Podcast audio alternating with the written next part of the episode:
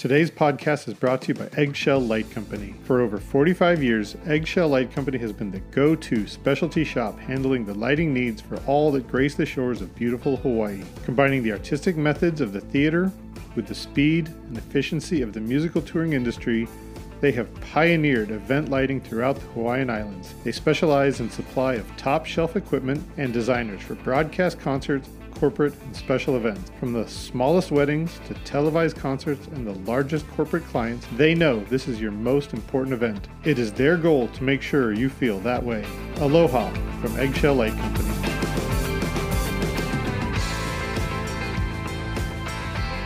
Welcome, everyone, to another episode of LD at Large podcast. My name is Chris Lose. I am the designer relations developer at Ayrton Lighting, as well as columnist for PLSN Magazine. I hope you're all enjoying listening and reading. I'm very excited today because I kind of stepped out of my comfort zone recently and did a podcast that was a little bit out of our wheelhouse. I don't usually deal with lasers too often. I, have also often been sitting next to the laser designer, laser programmer, laser operators. Occasionally, lasers have found their way onto my console, and I've done a cue or two to make uh, something happy to kind of add to what I'm doing. But I've never really taken a deep dive into lasers and, and all the intricacies and all the logistics that it takes to make lasers as cool as they are today. So I did a podcast with Dustin Perry from Pangolin recently, and uh, the the response was overwhelming. I got a lot of people like, "Hey, thank you so much for finally including lasers. You know, they're they're they're uh, they're definitely an integral part of our industry, and uh, you hadn't been paying attention." Today, when I started talking about lasers, the one name kept popping up more than any other. So I w- I'm lucky enough to reach out to Adam LeBay today. He has been highly requested many times. So he is a laser designer at Precision Lasers out of Los Angeles. Thank you so much for joining me today, Adam. I really appreciate it. Yeah, thank you so much, Chris. It's great to be on your podcast. I heard about your podcast because you worked, uh, you, you did an interview with my friend Dustin. And uh, I've been listening to lots of episodes ever since. And I'm a big fan of what you're doing. Right on. Yeah, Dustin's uh, Dustin's a great guy. We we totally went on some interesting tangents on that podcast. Oh, absolutely. Uh, I still get people going like, "Oh, what a weird title!" And like, you got to listen to the the, the podcast, and the title will make sense on that one. yeah. So, from what I know about lasers, when I was younger, the, the the extent of my laser knowledge was going to smoke weed for the very first time and go to a laser show and listen to Pink Floyd. But we've come so far. When did you first get interested in lasers, and how did you get to where you are now? So I first got interested in lasers. I didn't go like a lot of people I know like went to a show and they saw a laser show and they're like, "Oh, this is incredible. You know, I want to do this." Or, you know, I want to do something like this. I discovered lasers in a DJ shop on 6th and Market in San Francisco. And, you know, I was shopping for like a lighting laser package to, you know, I had this idea of like how to make a band, a visual show for a band that I was in and I just sort of fell in love with them at that point. So I started working with like very very small fixtures, very small lasers, DMX controlled. Yeah, I learned. Uh, you know, I was I was doing stuff with video, doing stuff with lasers, doing stuff with lighting, but I realized there's so much creative potential in a laser that that any other like fixture doesn't have. Like with a moving headlight, you only have so many options, like so many gobos and so many colors and you know it limits you to a certain point whereas with a laser like anything you can imagine you can just draw and create it and it exists. So it's a pretty like direct you know direct art form that you can just work on quickly. Oh man i feel your pain on that one. There's so many times that somebody will come to me and they're like hey can you do a custom gobo? You're like well yeah if you would have talked to me three weeks ago right. I can get you a custom gobo. And but now they're like oh well you, if you can't do it, I'll call somebody else. You're like, well, yeah, but or or they'll ask me for for gold or purple. and I'm like, no, I can't. But with lasers, your answer is almost always yes. You're like, yeah, we can do that. We can, yeah. well, let's do it. We can do it. Yeah, absolutely. Pretty much anything. Um, anything other than like putting a, a, key light on a person, you can't use a laser for that. not yet. Not yeah, yet. not yet. You don't want to use a laser for that give it time. Give it time. We'll figure it right, out. If somebody right. wants it bad enough, we'll figure it out. Sure. So it sounds like you were. It sounds like you were just bitten by lasers, and then you've just never turned back. It sounds like you're just an, an, an artist It sounds like lasers just speak to you. Uh, yeah, absolutely. You know, I started as a musician, and when I discovered lasers and got into lasers, um, I really sold all of my music gear. You know, sold it all off. Uh, used that money to reinvest in, into my laser business. Uh, turned my music studio into a laser studio. You know, and started working from there. So I, I pretty much, you know, when I realized the potential of these things and how cool of an art form it was, I went all in and I just kind of dropped everything I was doing at that time. You just no more bass. I'm done with bass. Done. Completely done. I'm done. I'm done. You know, still working on stages, but from a different perspective. That's cool. Yeah, it's it's cool. I like I really prefer getting to work with a, a bunch of really cool artists without being in the band like I get to come in and like work with somebody when they're, you know, they've released a great album and they're doing some really cool stuff with it. And then I can move along and, you know, work with somebody else and work with somebody else. You know, I don't. You never have to deal with the, the staleness of dealing with the same band members over over a number of years. Sure. Yeah. It just, you know, keeps things really exciting, really interesting. Right on. Yeah. So it sounds like you worked up from the very beginning. It sounds like you got uh, you started very small with just a, a, small amount of lasers, and then uh, as laser technology progressed, did you have to keep progressing along with it? Yeah, absolutely. So when I started, um, I kind of decided to do this at a really opportune time because not to get like super too technical, but basically 445 nanometer blue diodes had just gotten in, inexpensive. So like cheap, relatively cheap, high powered full color lasers were suddenly kind of like entering the market that didn't exist before. So when I got in, I was buying like, you know, one watts, two watts, five watts. And, you know, a few years earlier, it would have been really hard to get a, a uh, equipment of that power.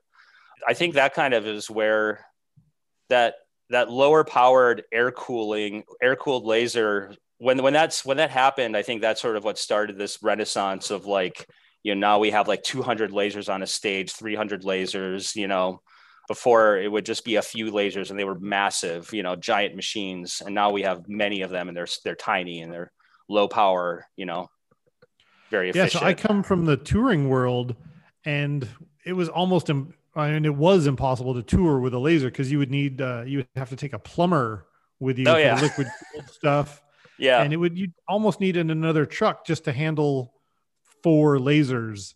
And that was just completely financially unviable to tour with lasers. But now, I mean, you guys are breaking records with two and 300 lasers on a single stage. Yeah, absolutely. Yeah. So I, I got in at a good time. You know, technology was, was growing really rapidly then. Um, I've stayed on top of it. You know, when audience scanning happened, you know, I was I was one of the first people that that got an audience scanning variance where I can project lasers into an audience occupied area. You know, uh, I just I try to like find new interesting things to to do with lasers, and you know I'm constantly uh, exploring and developing. Fill me in on what that means exactly. What is a what's a laser variant? Okay, well, uh, we uh, so normally a class four laser um, can't you can't project it into into human occupied areas. It has to be basically three meters above where people are standing, because um, lasers can burn things. They can burn camera sensors, human eye, light things on fire. So you have to be very careful with them. Um, and an audience scanning laser is a laser that you can project into a crowd. So okay. rather than just looking up and seeing the laser show over your head, which is really cool, you know, you also can be surrounded by like a laser cone and like you're standing in the laser beams and you're you're in the show and you're in the experience. So that's that's a really cool thing to to be able to experience. Is it just and, the intensity that is the is the safety factor or is it the the type of laser? It's it's a well ultimately it's energy. So too much energy in your eye will hurt you. Um, so the, the intensity is dialed down. There's a, a lens put on the laser. There's a, a hardware system that monitors the output at all times to make sure that it never like moves too slowly um, okay. and just keeps it safe. So if you get hit in the eye with, a, with an audience scanning laser, it's, it's safe. It's below like legal audience scanning levels below MPE. Okay. Yeah. It's the same reason we can stare at the sun for a second and no longer, I guess. Yeah, exactly. Um, you know, you look at the sun and your your eye blinks, and uh, you you don't hurt yourself, you know, from staring into it too long. It's, it's the same with a laser. Okay. Yeah. So on top of the the cost of lasers coming down, what, do all these different options give you new creative outlets with lasers? I mean, Yeah. obviously you have more options available to you now. Oh yeah, absolutely. Yeah, I started off with like one watt, two watt lasers, and now like I have 20 watt, 36 watt lasers. You know, um, we've got lots of colors now, like red, green, blue, yellow. Uh, scanners are really fast now. They the scanners, you know, draw the image, and they used to be pretty slow, and now like you can make re- uh, really complex things happen. So Right on. Yeah. So one of the things that I noticed recently is that I'm on the rock and roll world. I'm so accustomed to seeing the beams coming from the stage out over the audience. But I'm seeing more and more now, and they're they're look the images are looking amazing. I'm seeing lasers being used as projection more. Is that because of the technology, or is that because it's it's something new, or it's just not beamage?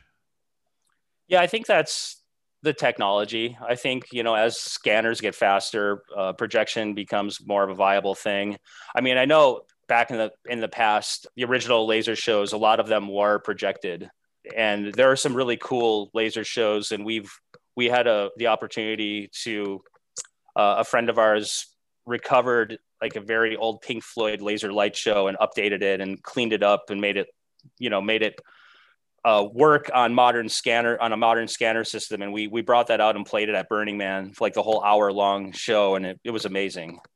So Oh, We- that's a great project. yeah, it was really cool. We just did it like you know as as something nice to do. It wasn't really like a commercial thing or anything, but yeah, it was it was really cool. You know, you you see those graphics and like they were very basic, very primitive. You couldn't do a whole lot, you know, without the the scanners falling apart. So now you know you can put a dozen laser projectors and map them all together, and they all move fast, and you can draw some really complex stuff. There's a Oh, I can only imagine the original designers of the Pink Floyd show just coming to see your show and like, that's what we wanted to do. right yeah and there's there's a new technology that pangolin created called beam brush which creates another axis um, and makes so a laser a laser beam can appear thick so now you can create thick and thin laser beams which is really going to help a lot with projections Interesting. yeah What so that's it That's kinda the next- laser beam look thick. yeah it's kind of the next that's kind of a, a new thing that is you know they've it exists now they've been working on it for a while Are you talking about changing the diameter of the Yeah. laser? yeah the thickness of the beam that comes out so rather than it being a thin pencil thin line now it's a thicker line so you know it's like if you're drawing with a, a very fine tipped pen you can only draw so many things you know but if you can start to feather it out and things like that you can you can make more realistic looking images That sounds like mad scientist stuff to me right there. I, I'm trying to wrap it around my head, but I can't figure out how that is possible. right I mean, that's the point of a laser is that it, it it's that the that it's so focused and so centralized that that's what makes it bright. right yeah but now we'll be able to control that in real time Oh man, the Yeah. the inf- the possibilities are infinite now. yeah Another thing that I can only imagine adds to your creativity is being able to film lasers, and that's how your name first came up. Is the, some of the things that you're doing when it comes to filming live lasers? Yeah, that's something that we uh, that I definitely specialize in. Um, we do a technique called laser banding, which uh, is a technique where we basically program the laser so that a, a rolling shutter on a camera is tricked into only seeing part of the light that's being emitted, and the laser appears to float in midair. So rather than light appearing as a continuous beam, uh, the light appears to float. It, it appear, appears to break up and float so that's something I really work with a lot, really specialize in, um, and I feel like it's uh, it's it's a new art form, really that you know is just starting to take off. A lot of people are starting to do it. Did that exist before precision lasers, or is that something that completely came from your your brain? Uh, it came it came from my brain, and it came from a project uh, we did in 2015 uh, called the YouTube Music Awards, uh, working with uh, Joe Picard and a company called Autofuss, um, and we spent you know several weeks developing, uh, filming, and developing and creating content, and um, really got to focus in on this thing. So you know, it was definitely a, a group a group creation that we spent a lot of time on, and yeah, I've been working with it very heavily ever since you know really really developing like what we can do with it and like the what its capabilities are. So the story that i'm telling myself in my head is that it was a happy accident that like a, a frame a, a, camera was a, a click out of frame rate or something and you're like whoa what was that? Well it's funny because i think uh, it, it's it is it's a thing that i mean any people have been experiencing by trying to film lasers you know for years. And they go oh it's doing you know this thing like let's uh it's flickering like let's clean it up and make it look real. And you know a lot of people when they film something like come into the filming process with the preconception that like you have to capture reality and make it as accurate as possible. And we we went the opposite direction and said okay well let's let's utilize that. Let's utilize that and use it as a technique. Brilliant. That so I I guess I kind of vindicated myself that that sounds like what I'm thinking. It sounds like, hey, this is something that everybody thinks is tossing away. It's, they thought it was garbage, and you're like, hold on, if we polish that, that's amazing. Yeah, exactly. So in that regard, you're not really a laser owner or laser rental shop. I mean, you're a, you're also a laser designer. You, oh, I mean, you're a laser, you're a creative agent in the in this part.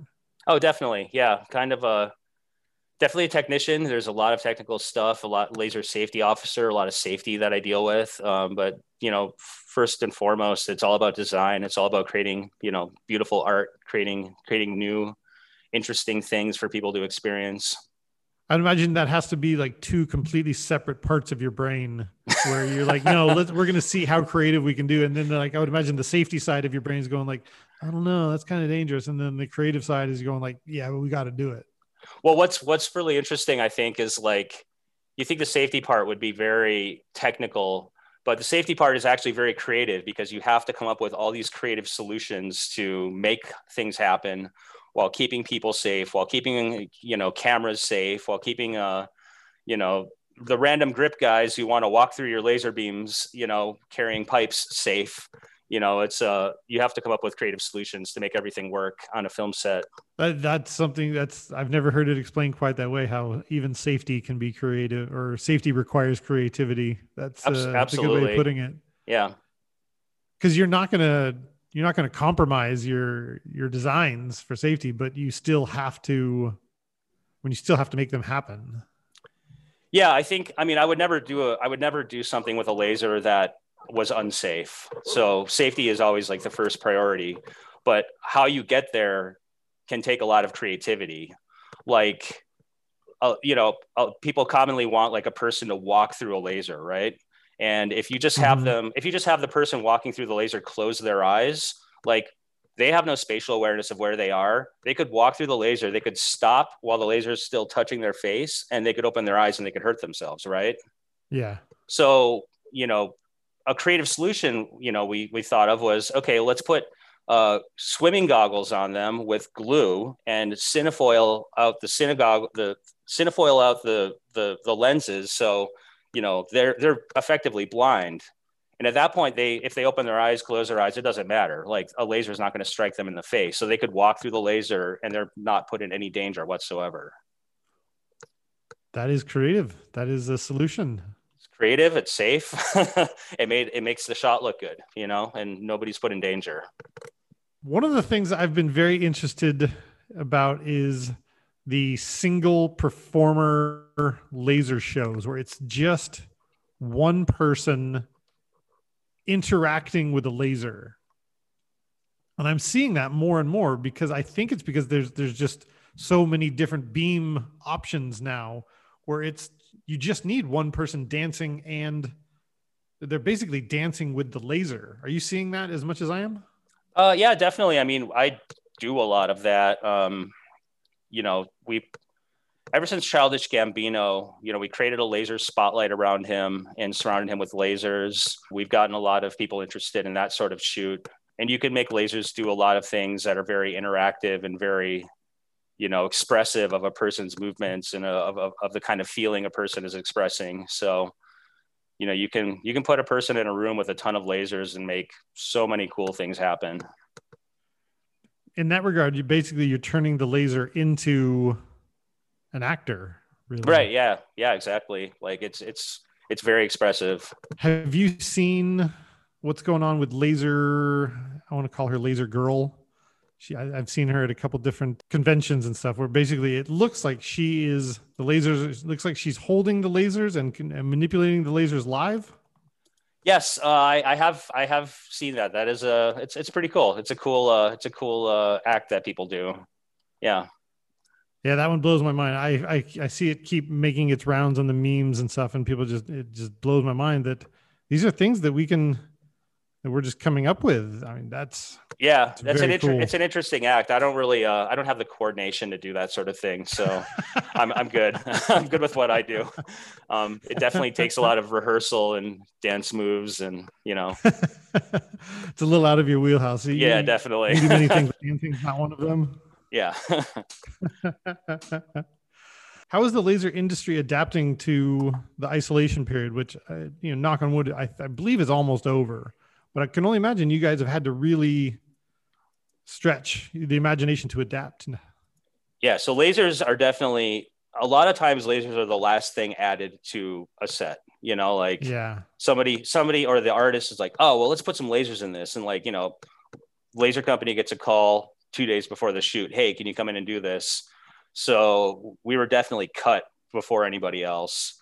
You know, that's not always the case, but there a lot of the time it is.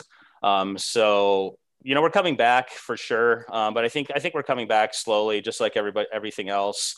Um, it's actually well, you know, for these outdoor drive-in experiences, lasers have done really well because they carry such a they they create such an impact at, and at such distance so I think I've definitely mm-hmm. seen them at almost every single one of of the outdoor drive-in things that I, that I've experienced.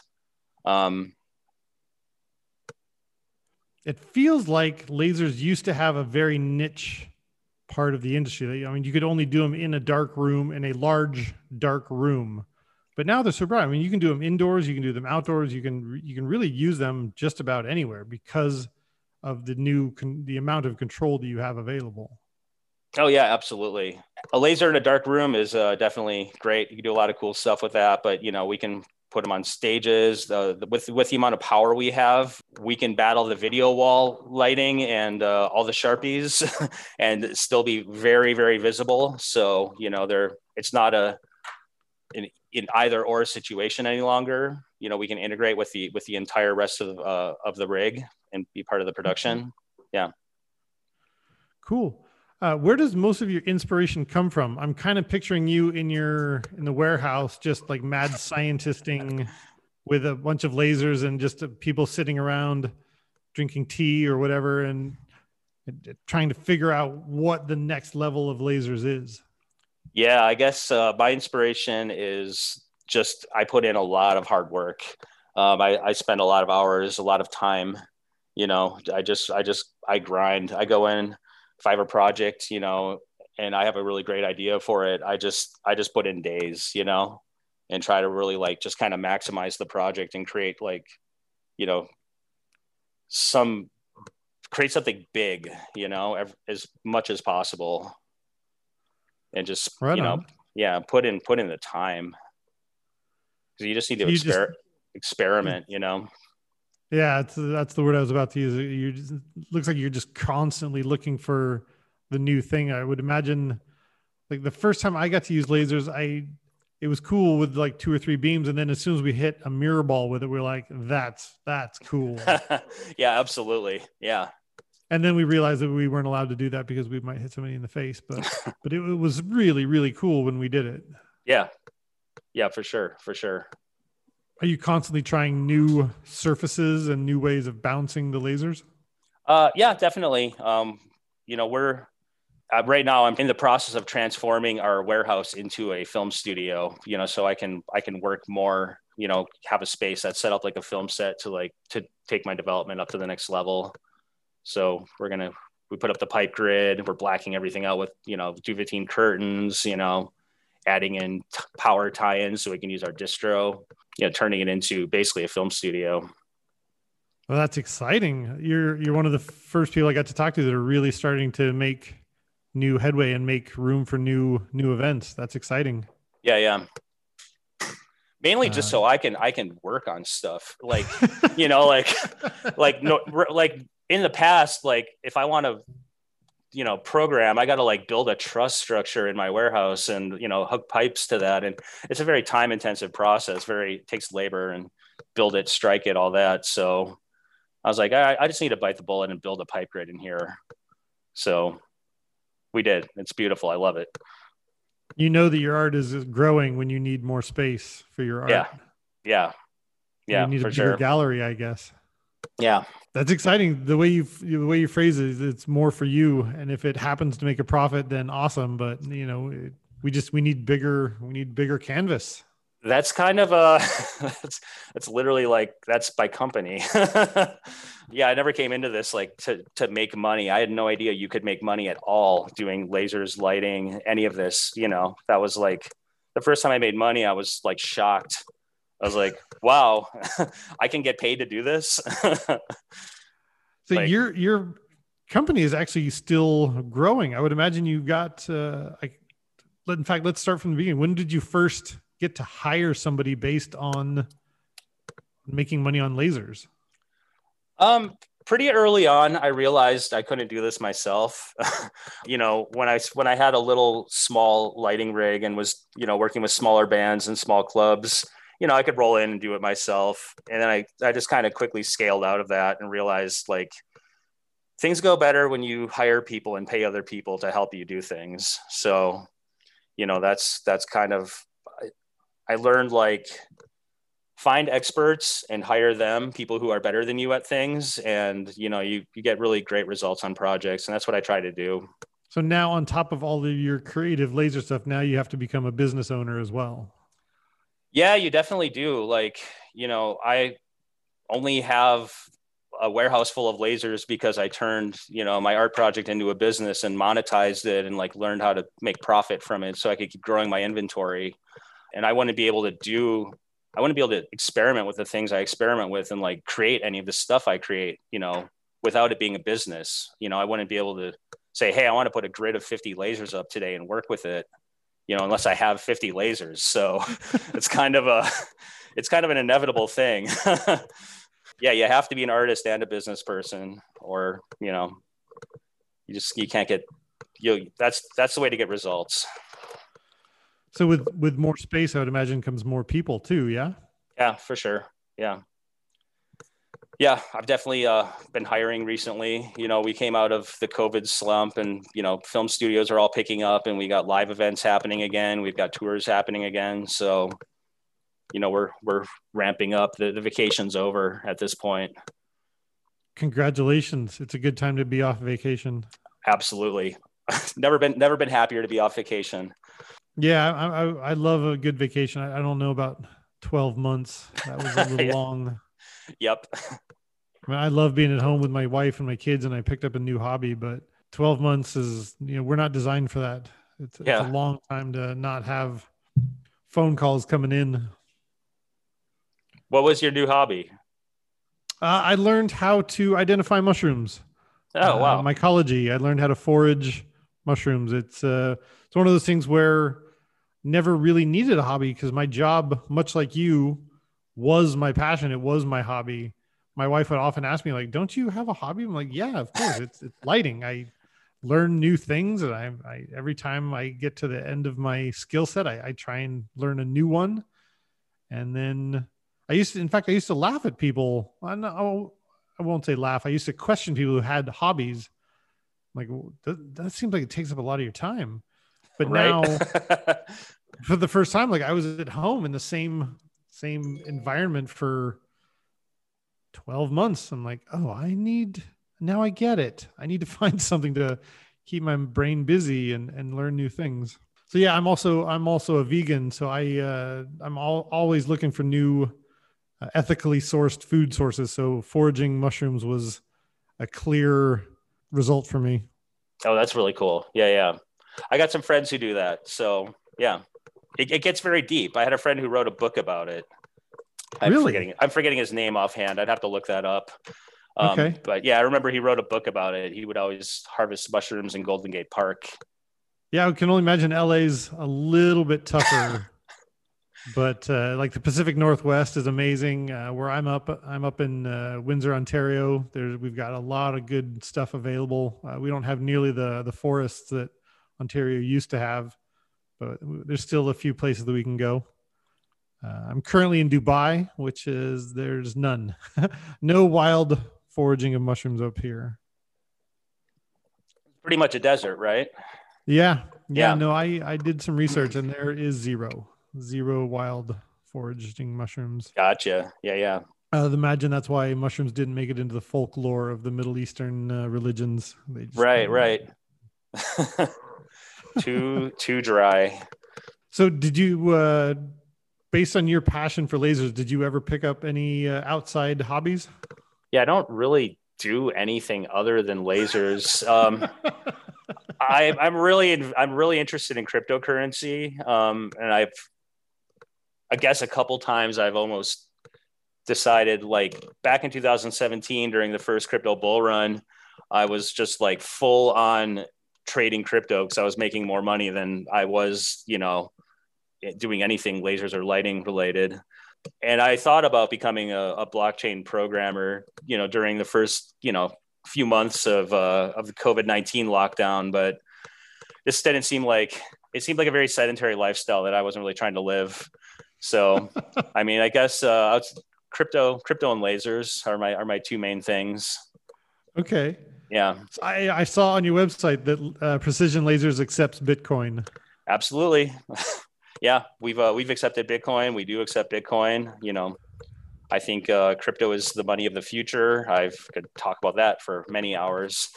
Uh, I am I am late to the game. It took uh, it took me at least twenty different conversations to wrap my head around what Bitcoin is, and I'm finally on board. It took me. It's a big concept. I didn't get it for quite a while, and I I still have my reservations, but I see the benefits now. it's you know the main thing to me is that it's voluntary like you choose to use it you choose to use the currency to transact value it's not chosen for you so Yes. you know people are free to choose whatever form of currency they want to use so you know if you believe in bitcoin you can use bitcoin if you believe in you know somebody makes a version of bitcoin uh, and they're like oh this is more energy efficient. Well you can choose that you know um, Yeah. people people no longer have like manipulated financial industries and currencies chosen for them. You know now they can create their own.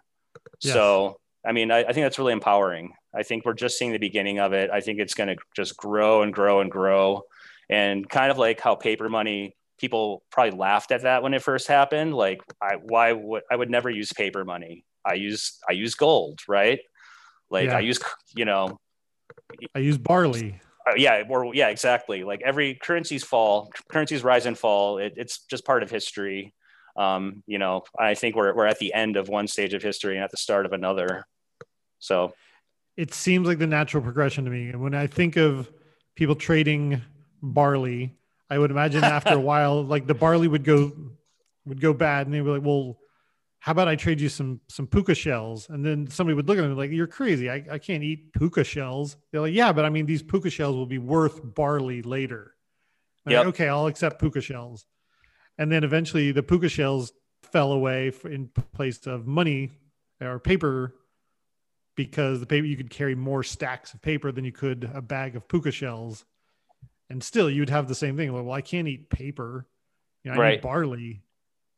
And then we're like okay well let's trade paper for barley. And now then then checks came along and then now everything's credit. And i, Yeah. I can only imagine that's the natural progression. I can only imagine that as soon as people realize that you can't eat paper any more than you can eat blockchain, that people will finally realize like, oh yeah, that's let's let's let's stop using government backed paper. Yeah. It's, which doesn't it's, have any more value than blockchain. Blockchain has to tr- uh, not necessarily it's not easier to track, but it's easier. It's it's more reliable. I think uh, you can trust that people aren't going to just print you know billions of bitcoins whenever they need, need to bail themselves out. So like it's it can't be devalued by centralized control.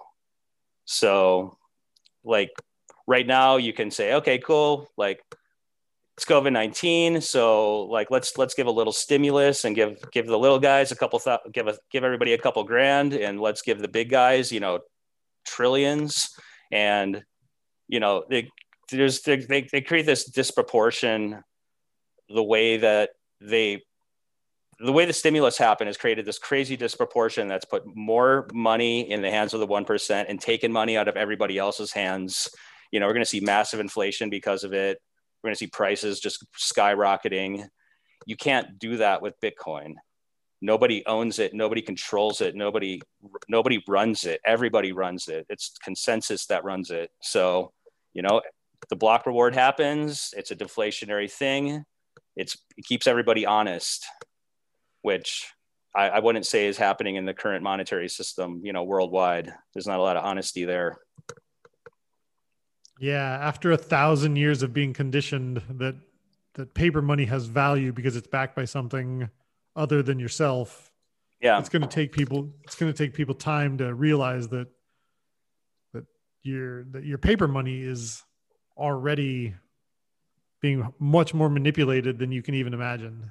Yeah, it's just backed by belief. If you believe it's valuable, it's valuable.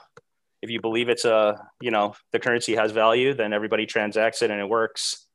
You know it's uh people choose. Yeah. Yeah. You know not to go too far down the the liberal rabbit hole here but uh as soon as people start to lose faith in big government they're going to be like man i don't want to use these dollars anymore. Right.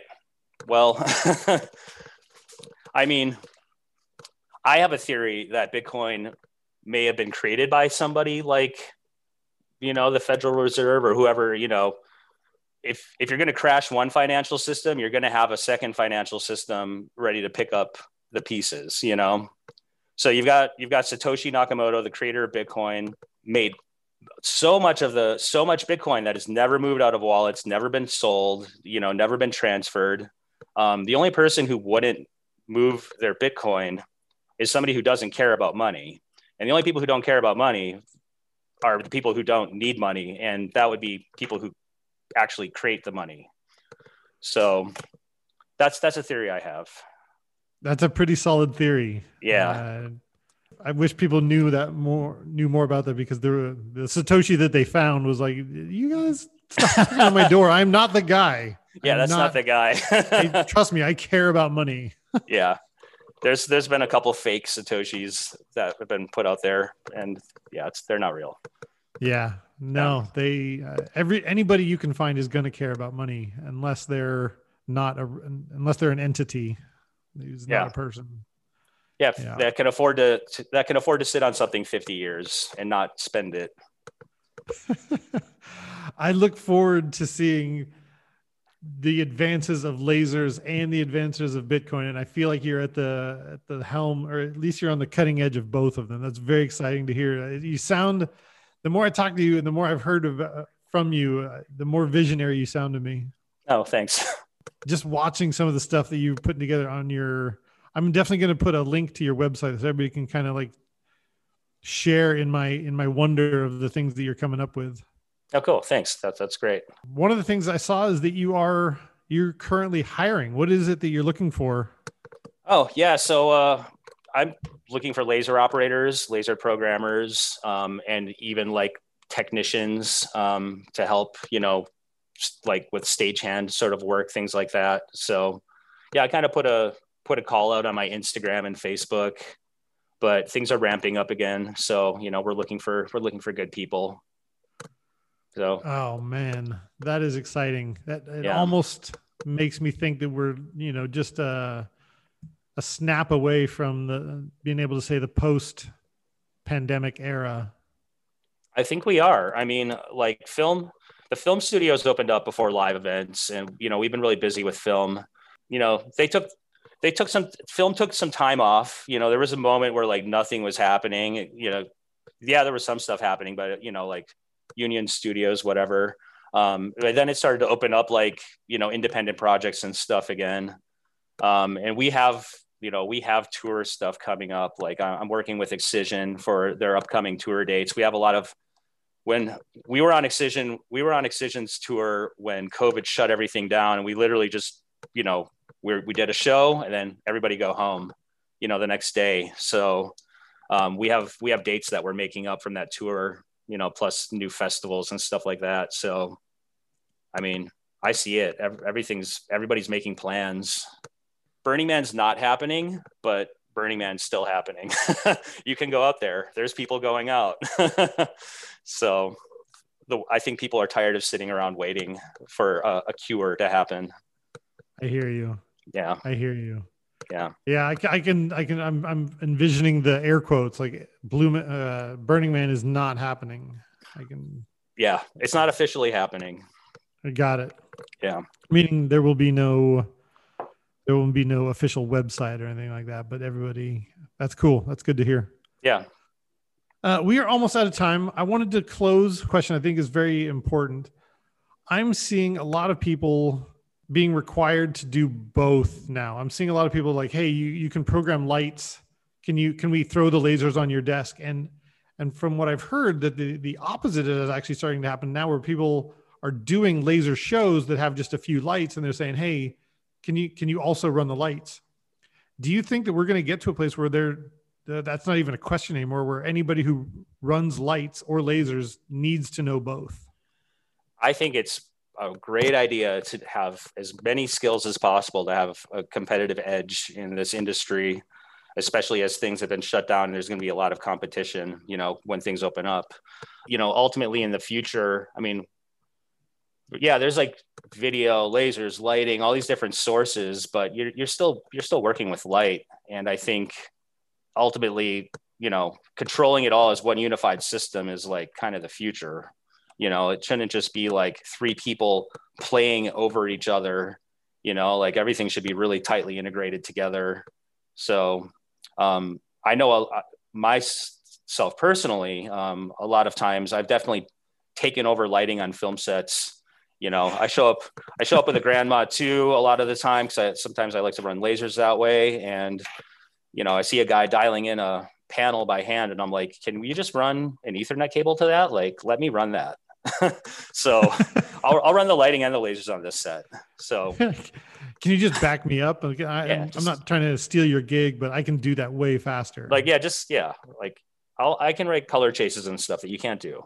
So yeah, that's good to know that. I mean, they, they used to be miles apart and now we're, you know, much like video was so different from lighting that then it came on the MA2 and now now it sounds like a single person can be running all of those different things and it, sh- it will be seamless. It's possible.